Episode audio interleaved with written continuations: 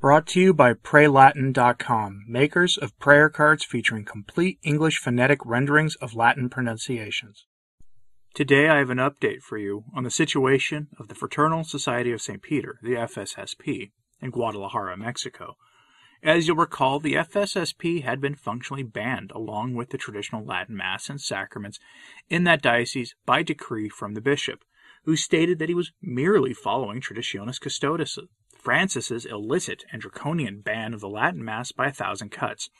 That ban of the Mass sent shockwaves throughout the Church as the lay faithful around the world took notice in ways that other Latin Mass bans in other places simply failed to do. What makes that case so interesting is the presence of FSSP resources in that diocese, which I'll touch on briefly in a moment. After that, though, I have something to compare it to. Another diocese finally releases its restrictions on the Latin Mass. I want you to think about the two cases here one bishop providing signs of hope, and the other acting in ways that are frankly appalling. Let's dive in. First, let's get that update out of Guadalajara about the FSSP being functionally banned in the diocese, with the Latin Mass banned in that diocese in favor of the Novus Ordo and modernist theology. A group of laity had been working to get a meeting with the bishop, who made the decision so that he could change his mind and permit the traditional liturgy in his diocese. What I have for you is a press release from the laity, which I'll read in full for you since it's pretty short. Quote, Cardinal gives hope to traditionalist faithful. Dated Thursday, October 14, 2021. After meeting with Cardinal Francisco Robles, faithful devoted to the traditional Mass trust that he will reverse the decree which he promulgated recently and that they will recover their quasi parish, San Pedro en Cadenas. Through that decree, the quasi parish was suppressed and a series of limitations were placed on the Masses celebrated under the Roman Missal of 1962, as well as the celebration of certain sacraments. These provisions were given in response to the motu proprio Traditionis Custodes, guardians of tradition, given by Pope Francesco in July of this year, where he leaves to the diocesan bishops the exclusive competence to authorize in their dioceses the use of this missal, which is used by the priestly fraternity of St. Peter in their parishes throughout the world. Despite these measures, during the meeting this Wednesday, the Archbishop of Guadalajara also assured them that there would be nothing to worry about, and that for now they could continue working as before. He also promised that he will consider the edict, especially on the issue of the quasi parish, which gives certainty and hope to the faithful for a positive response from the Archdiocese. For their part, the former parishioners expressed to His Eminence the importance of having a parish and the fruits that San Pedro en Cadenas has borne over almost 12 years in the Archdiocese, ranging from conversions to priestly and religious vocations. Yesterday, a video circulated on social networks where some faithful shared the positive impact that the FSSP has brought to their lives. I'll have a, that on in the show notes today at returntotradition.org if you would like to see it. The fraternity has made us respect, love, and understand and know God, because they were the answer to so many pleas which I made to God, says one person. The life of my family has changed in a very great way, as other parishioners point out. And, quote, so that was the press release from the laity in Guadalajara on the suppression of the FSSP parish in their archdiocese. They seem to believe that their meeting with the archbishop has gone well, and they are hopeful about what will come next. So please say an Ave Maria for them and their efforts to preserve their masses and the traditional sacraments in their diocese. If one archbishop can move from suppression of the traditional liturgy and sacraments to at least tolerating them, that will be an improvement and a sign of hope for the laity in other places in similar situations. So far, there have been no public comments by either the FSSP or the Archdiocese of Guadalajara on this, which is to be expected. I'll let you know if anything further happens here, as the Guadalajara case is a particularly interesting one, since there is an FSSP seminary and formation house in that archdiocese, and it is subject to severe restrictions due to the dictates of the archbishop and his blanket ban on the liturgy in his diocese. That is what made this case so striking. The FSSP felt so secure there that they put some essential infrastructure for the priestly fraternity in the diocese, which usually means that the FSSP felt they had a pretty good relationship with the bishop. Things change quickly in the Church of the New Advent, I guess. Now, let's compare that at least appearance of possibly ma- making and moving in the right direction in Guadalajara to, well, well, to this. Out of North Carolina, the Diocese of Raleigh has issued this, which now declares the fate of traditional Catholics in the diocese. It's a letter from the bishop, like a few that I've presented here over the past few months. It's not an outright ban on the Mass, which at least that's good, I guess. Quote, Dear brother priests, I write to provide you with an update on the pastoral and spiritual care of the faithful in this local church in regard to Eucharistic celebrations using the Roman Missal promulgated by St. John the 23rd in 1962. In accord with the provisions of the recent motu proprio of Pope Francis, Traditionis Custodes. having consulted with my advisers and seeking to strengthen the ecclesial communion in our diocese, I direct the following steps as your bishop. 1. The unique expression of the sacred liturgy is found in the liturgical books promulgated by St. Paul VI and St. John Paul II. See Traditionis Custodes, Article 1. With the primary normative celebration of the Mass being that reformed by the Second Vatican Council, use of the Roman Missal of St. John Paul II, promulgated in English in 2011, is to take priority in the schedule of Sunday Masses to extend pastoral care to the great number of English and Spanish speaking faithful in this local church it is my expectation that priests serving all parishes, missions, stations, and chapels of ease will celebrate Mass using this missal every Sunday and on weekdays as the principal celebrations of the day. 2.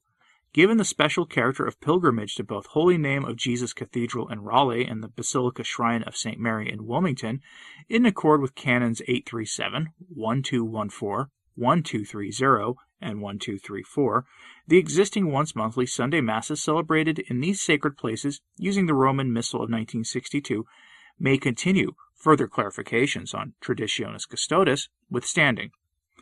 3. The existing Masses celebrated using the Roman Missal of 1962 at the listed parishes may also continue, with noted prescriptions, further clarifications on Traditionis Custodes withstanding, at the following times. Sundays at Our Lady of Perpetual Help in Rocky Mountain, celebrated no earlier than 1 p.m. Sundays at Sacred Heart in Dunn, celebrated no earlier than 1 p.m. Wednesday Masses at St. Catherine of Siena in Wake Forest, celebrated once monthly. 4. The readings from sacred scripture for Mass are prescribed within the Roman Missal of 1962.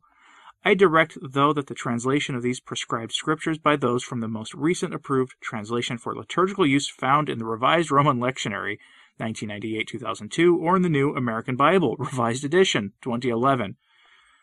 5. Only priests who have received faculties for me are to celebrate Mass using the Roman Missal of 1962, as the faculty to do so is a personal privilege and not one proper to a parish or faith community, nor any other group of the faithful. Additionally, these faculties are restricted to be exercised within the Diocese of Raleigh and in the places prescribed. To provide adequate time for scheduling, but also to encourage opportunities for liturgical catechesis, each of the above prescriptions are to be effective January 1st, 2022. I express my renewed gratitude to Father Paul Parkerson for his counsel, dedicated spiritual care of the faithful, and his priestly generosity in continuing to serve as my delegate in these matters. It is my hope that this de- direction may assist us as a diocesan family to continue to grow in holiness through renewed relationship with God through our prayer and integrity of life, but also by fostering further formation through our diocese on the beauty, theology, and praxis of the sacred liturgy, where we encounter our Lord most intimately. May Mary, Our Lady of the Immaculate Conception, patroness of our di- diocese, watch over and guide us, always and in communion with her Son and his Church. In Christ, signed Luis Rafael Zarama, Bishop of Raleigh. End quote. What is it with the modernist prelates moving Latin Masses to 1 p.m.? We've seen that in many places. I know it's a move designed to get many people to get their mass obligation done early on Sunday and to get them so impatient that they decide to start moving to some clown mass on an altar of dirt somewhere instead of to a traditional liturgy. But anyone who does this doesn't understand traditional Catholics very well. Any traditionally minded Catholics are going to wait for that 1 p.m. Mass and go to it, or conversely, they'll go to an SSPX parish instead, where the, where the tin pot decrees like this will have no effect. Part of the reason that these masses are limited to 1 p.m. is simple. The modernists view the love of the traditional liturgy and the traditional, meaning Catholic, faith that goes with it as something to be hidden away, kept out of sight. Because if people see it, they realize that that is what they want, even if they can't quite put their finger on what about it is different than what they've been getting. So it must be set aside, hidden away, and those who adhere to it, rigidly hold fast to what they have been given, well, they're to be set aside too, at least for now, because remember, in the accompanying letter to Traditionis Custodes, Francis told us that he intends to end the TLM altogether at some point, that the purpose of jailers of tradition is to have all of us return eventually to their stonecutter designed liturgy, to the Novus Ordo. But notice another thing. The Bishop of Raleigh is enforcing the part of Traditionis Custodes that most bishops have chosen to ignore, the part forcing the use of the new translations of the Bible on the traditional Mass instead of the vernacular translations that had been used. Usually in America, at least, you get some variation of the Douay-Rheims translation, an accurate and faithful translation if there ever was one, at least for the English language. The bishop here is forcing everyone to use the New American Bible, which is a heretical translation. Now, that may sound like a huge statement for so many of you who are not familiar with this whole issue, so I'll direct you to the channel, Ascent of Mount Carmel, where the host there has a great series on the errors contained in the New American Bible. Watch it, and you'll see what I mean. A link to that series is in the pinned comment on YouTube or in my sources blog at returntotradition.org. That's the name of this podcast with the .org at the end. Skip past the Patreon pop-up as there is no paywall for my sources. Now I'm going to close this out by bringing Archbishop Vigano into this. Speaking right after the anniversary of the victory of the Holy League at Lepanto, Archbishop Vigano invokes Our Lady and that victory she brought about as the means of defending the faith. And here I'll suggest you think about this in terms of praying for the restoration and preservation of the faith that our forebears would have recognized as Catholic in the face of the modernists who now run the church and have been for several decades. Quote, 450 years ago, the Blessed Mother listened to the fervent prayer of the entire Catholic world and granted a miraculous victory to the Christian fleet. Today as well, if we will learn how to pray and do penance as she has asked of us at Fatima and in many other apparitions, the recitation of the Holy Rosary can beg another miracle from heaven. Let us make ourselves worthy of what we ask from the Virgin Mary, by being consistent witnesses of the faith that we profess, by living an honest and holy life, nourished by prayer and the sacraments. Our Mother and Queen awaits only a concrete sign from us. Nos cum prole pia benedicat Virgo Maria. Yes, let us make ourselves worthy of what we ask heaven for. Our prayers will accomplish little if we are not seeking sanctity, addressing sin in our lives, getting closer to Christ through frequent use of the sacraments and fervent participation in the Mass. Let us not be hypocrites.